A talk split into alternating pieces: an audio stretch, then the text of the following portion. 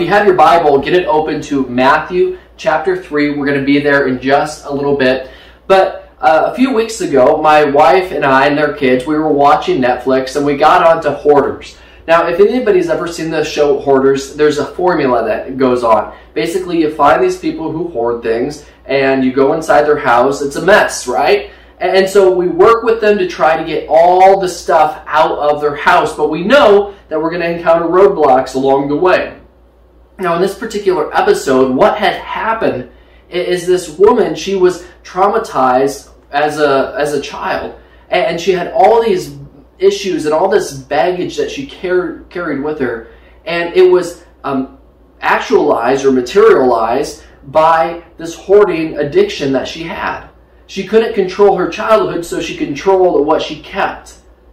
And that hoarding kept on throughout her whole life until the point where they could not even get through their hallways. I mean, you've seen it before if you've ever seen the show. But here's what's interesting. They, they go on with the show and they start to clear things out, and it seems like they're making really great progress. And at the end, it looks like she's going to go to therapy. She's going to clear up not only the mess in her house, but she's going to clear up the mess of the trauma that she had. And then they do the after episode, the, the six weeks later, and they're not allowed on the property. They're not allowed to even come through the front doors. Why is this? Well, because this lady stopped therapy. This lady stopped working toward making things better. You know, here's the thing it's easier to leave things the way that they are than actually work to make things better. Have you ever noticed that in life? It's easier to leave things the way that they are in order to actually make things better. Today we're going to be talking about repentance. And the main idea is that repentance is a gift. And it's the first step in transformation. But here's the thing it's easier to leave our lives just the way we are. We're okay living in the filth we're okay. We're comfortable with it. It doesn't matter if we have all these sins in our lives. It doesn't matter if we're, our lives are just broken apart. It doesn't matter if we're just um, eking by every single day, just trying to make ends meet. Because sometimes it's easier to let, let things be than to actively work to make things better. But that's not what God wants for our lives. God wants us to confess of our wrongs turn away from them, and find new life in Him. God wants us to be transformed from the inside out. So if you have your Bibles, get it open to Matthew chapter 3, and it reads In those days, John the Baptist came, preaching in the wilderness of Judea and saying, Repent, the kingdom of heaven has come near. This is, the, this is he who was spoken of through the prophet Isaiah, a voice of one calling in the wilderness, Prepare the way for the Lord make straight paths for him. All right, so John's message is a message to prepare people for the coming of the Messiah. Now, the Jewish people have been waiting for the Messiah for hundreds of years. And they knew what the Messiah was going to look like. And so John's saying, Get ready, here he comes. Now, what you have to do is you have to turn away from your sin. Turn away from your sin. Turn toward God. Now, some of you might be thinking, well, what is sin? You know, what really is sin? I, I don't know if I've ever heard a good definition of sin. So let me explain sin the way that I understand sin. Okay? Because um, I'm, I'm not a smart guy. Um, I, am a practical guy. I like to have stuff that, you know, fits into my life. You know, I, I like to be able to say, I'm not very, very philosophical. I'll put it that way. All right? So my understanding of sin is this. The greatest commandments in the Bible are, are these the greatest is number one, to love the Lord your God with all your heart, your mind, your soul, and strength. And the second greatest commandment is to love your neighbor as yourself. So these are the things that God wants us to do. If we can do these things, right, these these really awesome things, then God's like, okay, you're doing you're doing great. Now, the opposite of doing those things, that's sin. All right, what does that look like? Well, sin is separation from God. It's doing things, behaving in such a way where we are separating ourselves from God. So you go down the list of the Ten Commandments. Do you have uh, other gods before the, the one true God? Uh, are you coveting? Are you angry? Are you lying? Are you uh, committing adultery? All these things separate us from God, and they also separate us from our neighbors. So basically, what we have here is sin is anything that separates us from other people. And here's how sin works. All right? Sin is a very relevant thing for all of us. You might be thinking, well, this is just something they spoke about 2,000 years ago, 3,000 years ago, doesn't apply to my life at all. That's wrong. Here's how sin works sin is something sort of like what we see in hoarders, where we allow just a little bit of filth in our life and we allow it to pile up.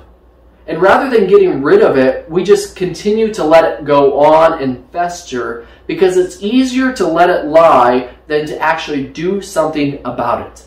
It's easier to just be okay than to actually work to make life better.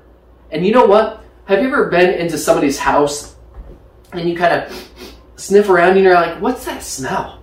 What's that smell? I, I can't put my nose on it. I can't figure this out. And the person's like, I don't smell anything. Well, it's because they are so used to it that they don't smell it anymore. And that's the way sin works. Sometimes we are so engulfed in our own sin, we don't even see it anymore. And that's why we need other people saying, you know what?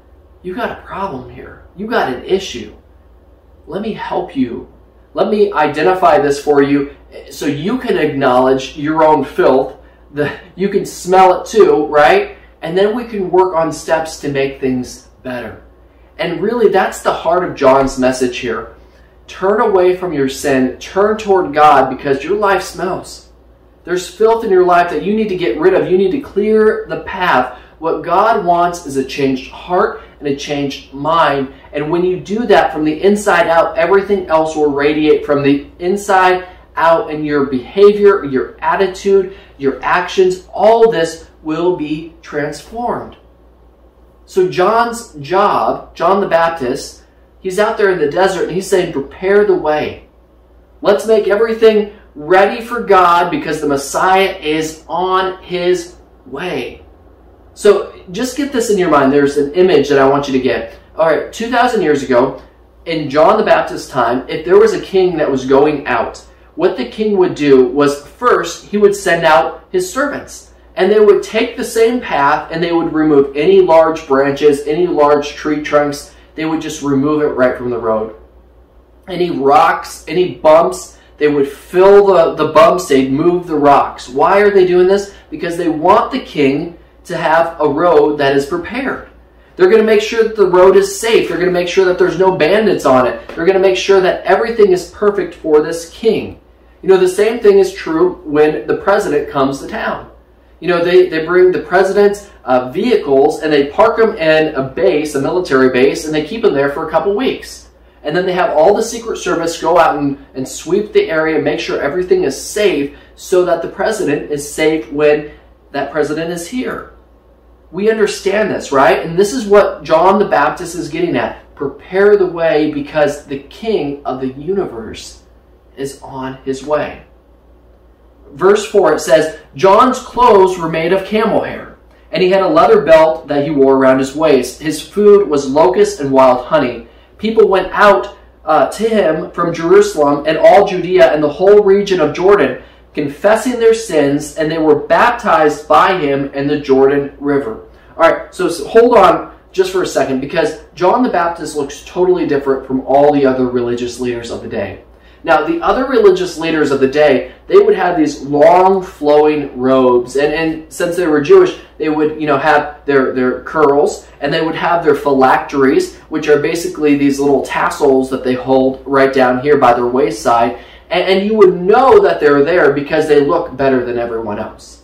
Their robes are clean. They don't look all d- dirty. They look, you know, clean in the face and all this stuff you know that they're the religious elite when you see them. And then you see John the Baptist. Here's a guy who looks crazy. He's out there and, and camel hair and he's wearing this leather belt around him. He's eating honey and he's eating bugs, you know, which is fine for that time because you, that's what you ate in the desert if you had to live out in the desert. But he just looks different from all the other religious leaders, and that's on purpose.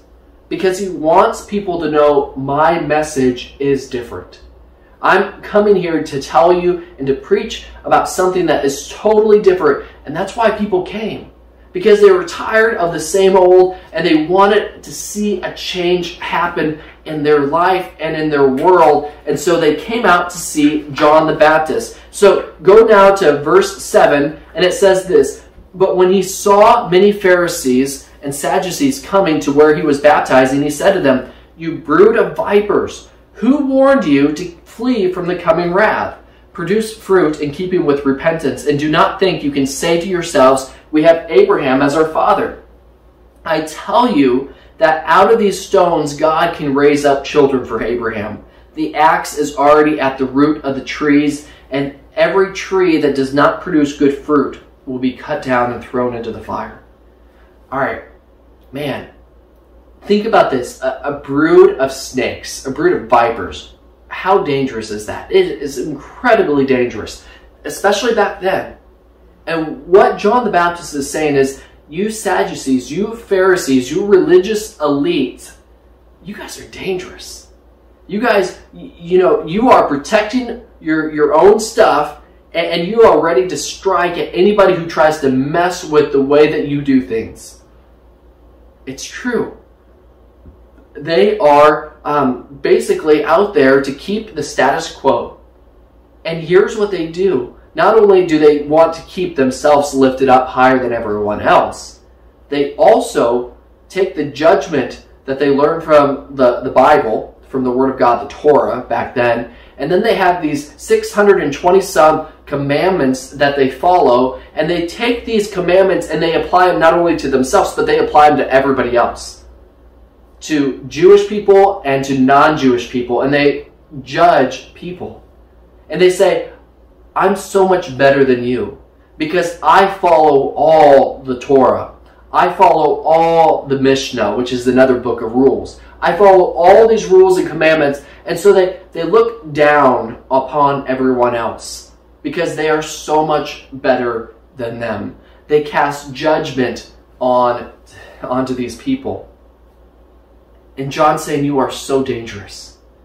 Not only are you turning people away from the faith, you are preaching a faith that goes counter to the God of this universe. What you are doing is extremely dangerous.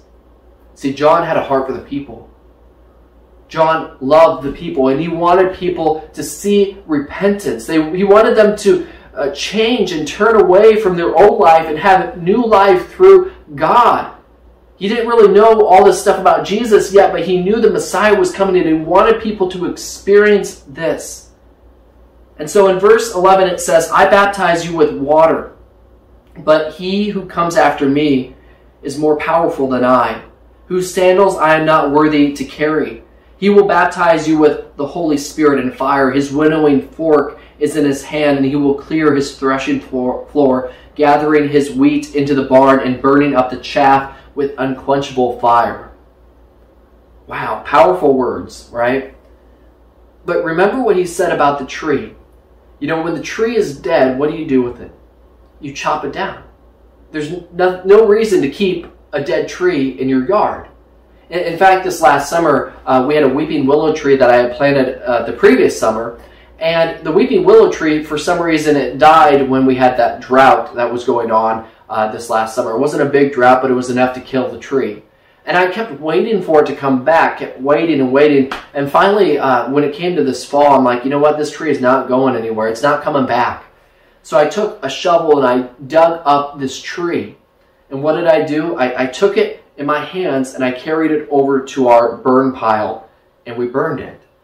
You know, this tree that I had so much hope for, I just took it over to the burn pile and there it was gone. It had so much potential uh, in fact, I, I, bought it for my wife because I wanted it to be a tree that would endure um, long after that we were gone. And now it's gone into the fire because it died.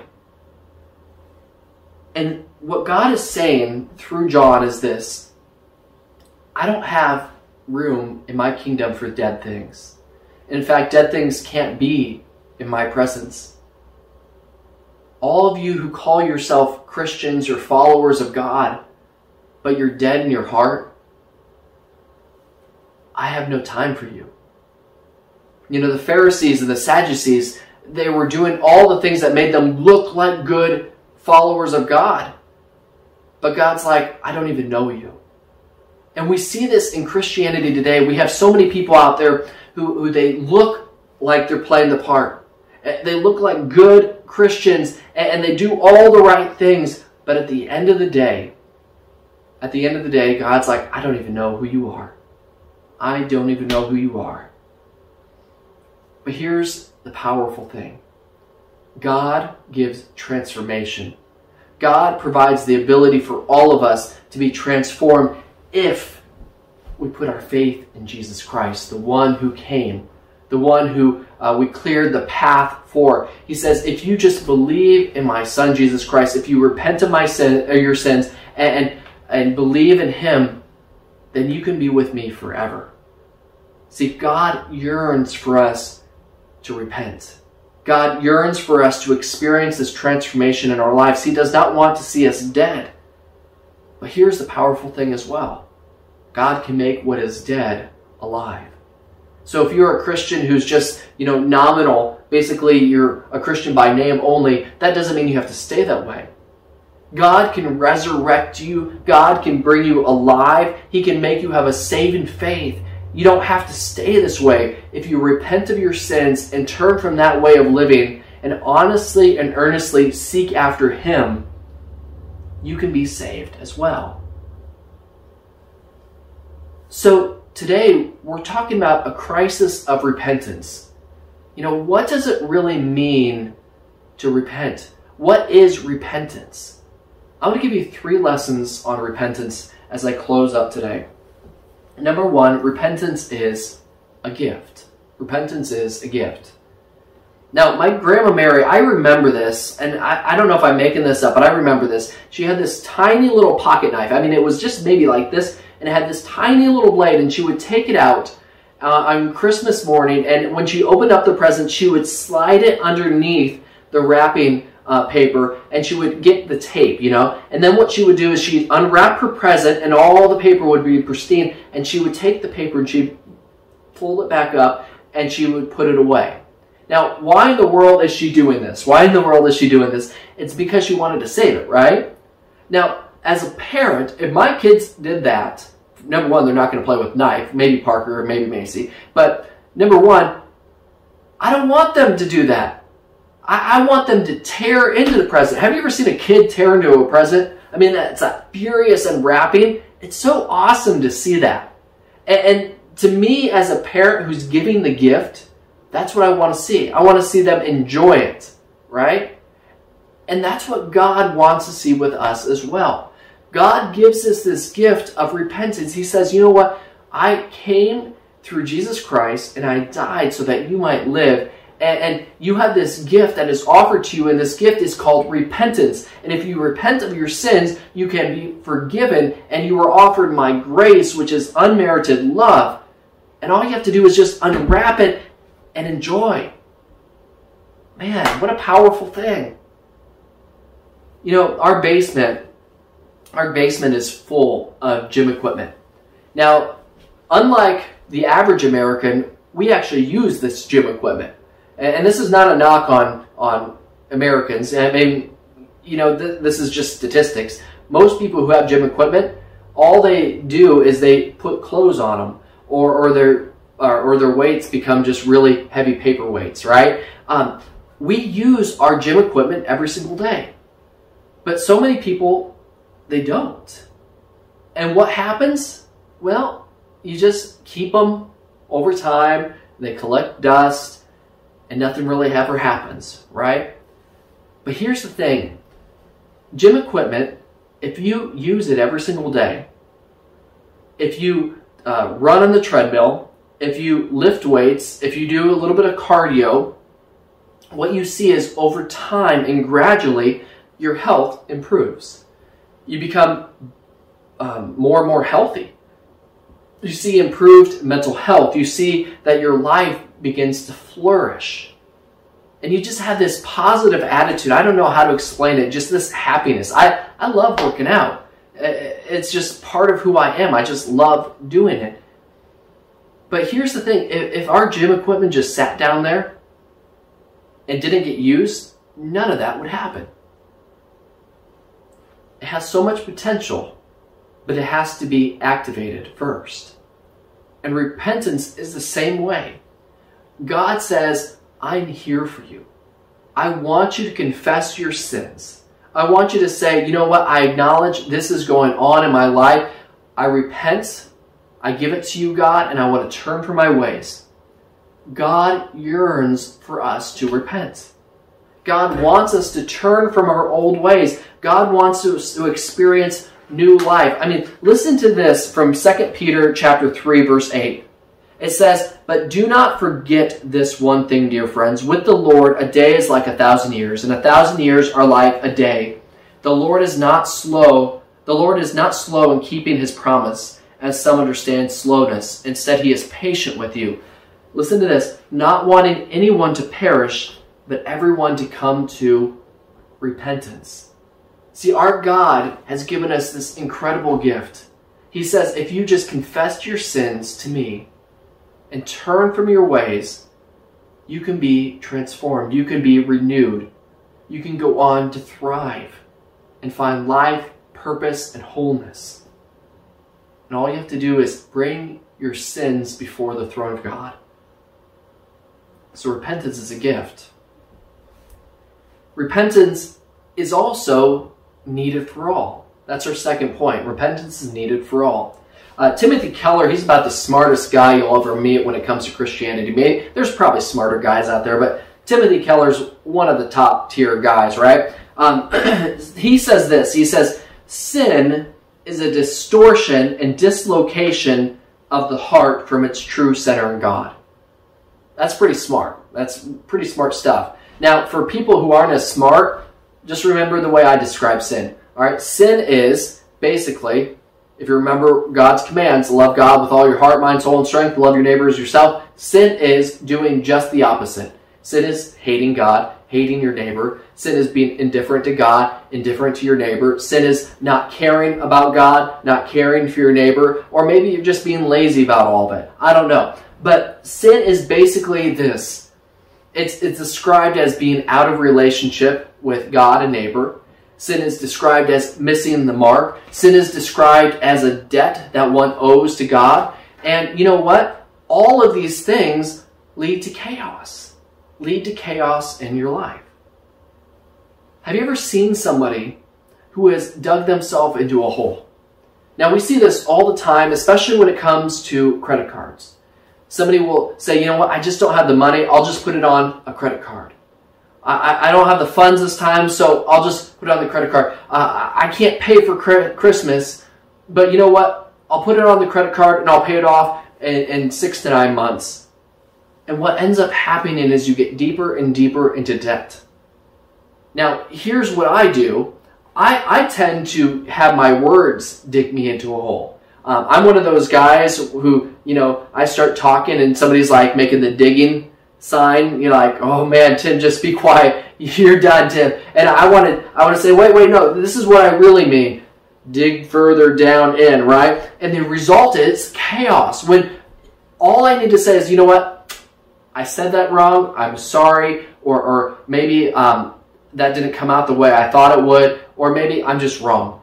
You know, if you can just name your sin right away, you don't have to keep digging. You can start digging yourself back out of the hole as well. Now, one of the clergy people that I was talking with as we were going through this, he said this. He's like, you know what? Nobody gets into a hole in their life by jumping in. You know, it's it's not like you go to a graveyard and see a hole in the ground and you jump down into it and you're six feet underground. No, that doesn't happen in life. Everybody gets into a hole one step at a time, one shovel load at a time. And if you walk into sin, then you can also walk out of sin. You're not going to be able to jump out of sin. You know, nobody can jump six feet out of the ground, right? When we walk into sin, we have to walk out of sin as well. And sin requires a price. Sin requires a penalty. And frankly, that penalty and that price, that debt that we owe to other people and to God, is far too high for any of us to pay. So repentance and forgiveness is needed. But how? And that leads us to our final point. When repentance is true, relationship is restored through the blood of Jesus Christ. When repentance is true, relationships are restored through the blood of Christ. Now, um, I can't claim this because this was actually another clergy person who said this, um, but man, these words are so true.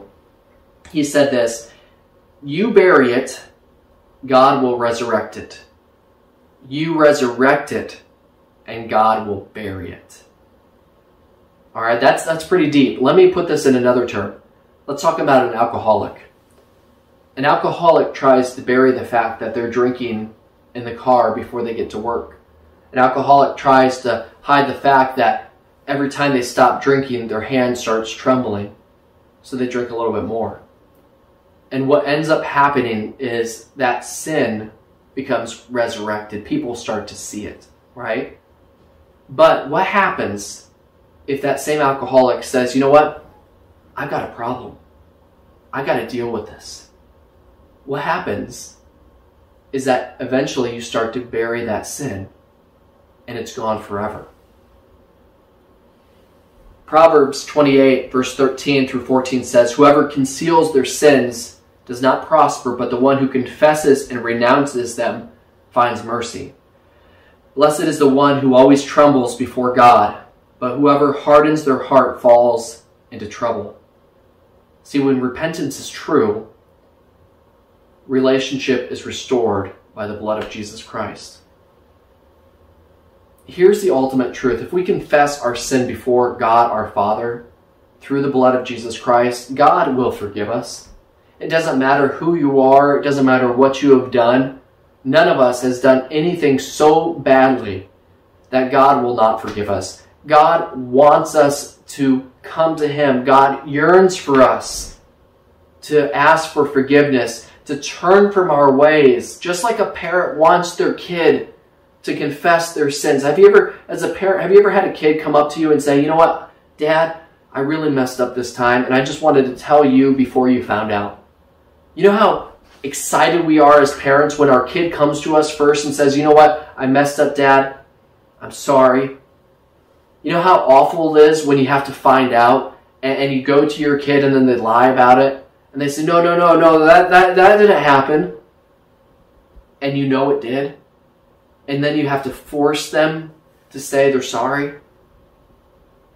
See, God yearns for us to say, you know what? I messed up. I, I'm, I'm going the wrong way, God. I need to turn from my sins. I need to follow you again. Now, if we can do that, number one, it takes an incredible amount of courage to acknowledge your sin before God and even to acknowledge it before others. And, just as a side note, a pastor is a wonderful person to share your deepest, darkest sins to. It's not like I, I, I want to hear everybody's sins, but I'll just be honest with you. Sometimes we just need to tell others because that helps us to be accountable. But here's what happens when when you let go of your sins, when you release them to God and you confess them out loud, that sin no longer has power over you. That sin is gone. I mean, it's still there, but the power that it once had to kind of leech onto you is now gone and then you can move on to the next phase, which is transformation. You know, Matthew chapter 3, verse 8 was part of our scripture today, and it says, Produce fruit in keeping with repentance. Repentance, if you truly do repent, it leads toward transformation. And what transformation is, is when your heart and your mind begin to be changed from the inside, then outward things start to happen as well. Your behavior changes and your character changes, and even your attitude toward life begins to change. For example, um, Parker and I were working on a fan. We were putting up a ceiling fan in his room.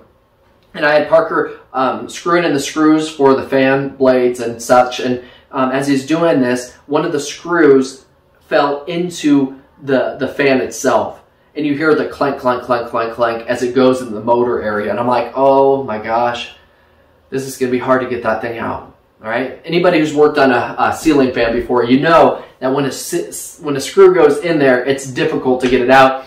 Now, the Tim that existed, you know, five to ten years ago, I would have swore. I would have said some nasty words, and I would have said, "Okay, Parker, you are done. You are not allowed to help me out anymore." But you know what I did? And I, I wasn't I wasn't trying to be dad of the year or anything like that. I said, "All right, let's figure out how to get that out. Let's work on this." I wasn't mad. I didn't have swear words coming into my head. I was just calm and relaxed. And, and afterward, I'm like, wow, that was pretty cool. How did that happen? It happened because each and every day I'm in the Word. And, and I, I try to live my life as one who is presentable, a good example of Jesus Christ's love. See, transformation is playing the long game.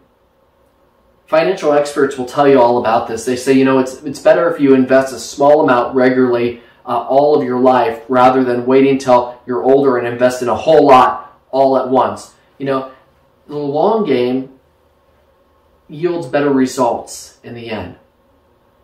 And all those small things that you do each and every day, they compound until one day you hit your goal. Um, one pastor put it like this He says, You know, before I go to bed every night, I say, Lord, help me to be a better Christian tomorrow than I was today. He went on to say, you know, as he pastors churches, he tells the churches that each year we can expect a six degree change if we really work hard. And he's like, that's not a lot. But think about this a six degree change, you're like this, and then you're like that.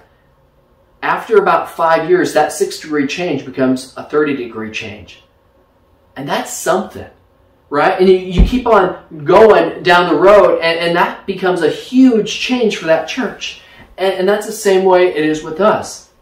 We should all strive to be just a little bit better than we were yesterday. And it all begins with repentance. Finding the areas in your life that you struggle with, the sins in your life that you just deal with, and you give them to God and you say, God, I cannot do this anymore. I need your help. So, my question is this What in your life do you need to repent of today? What long term goals do you have? What kind of person do you want to be five years from now? Maybe it's you want to give up swearing. Maybe you want to give up negativity or anger or anxiety or doubt. The best time to start is right now. Know your goal. God is anxiously waiting for you to repent. Repentance is a gift, and it's the first step in transformation. Let's pray. Heavenly Father, each one of us has a sin in our lives that separates us from you and that separates us from others. Lord, we ask that you will just take this time and pull that sin out of us Help us to acknowledge where we fall short. And now, Lord, we give this sin to you. We nail it to the cross. We know that through the power of Jesus Christ's blood, we are forgiven. We confess, Lord, that we are not good, and you are. We accept the free gift that you have given of transformation of forgiveness, and peace. And so, Lord, we give this sin over to you so that we can live for you each and every day. We pray this in the powerful name of Jesus Christ.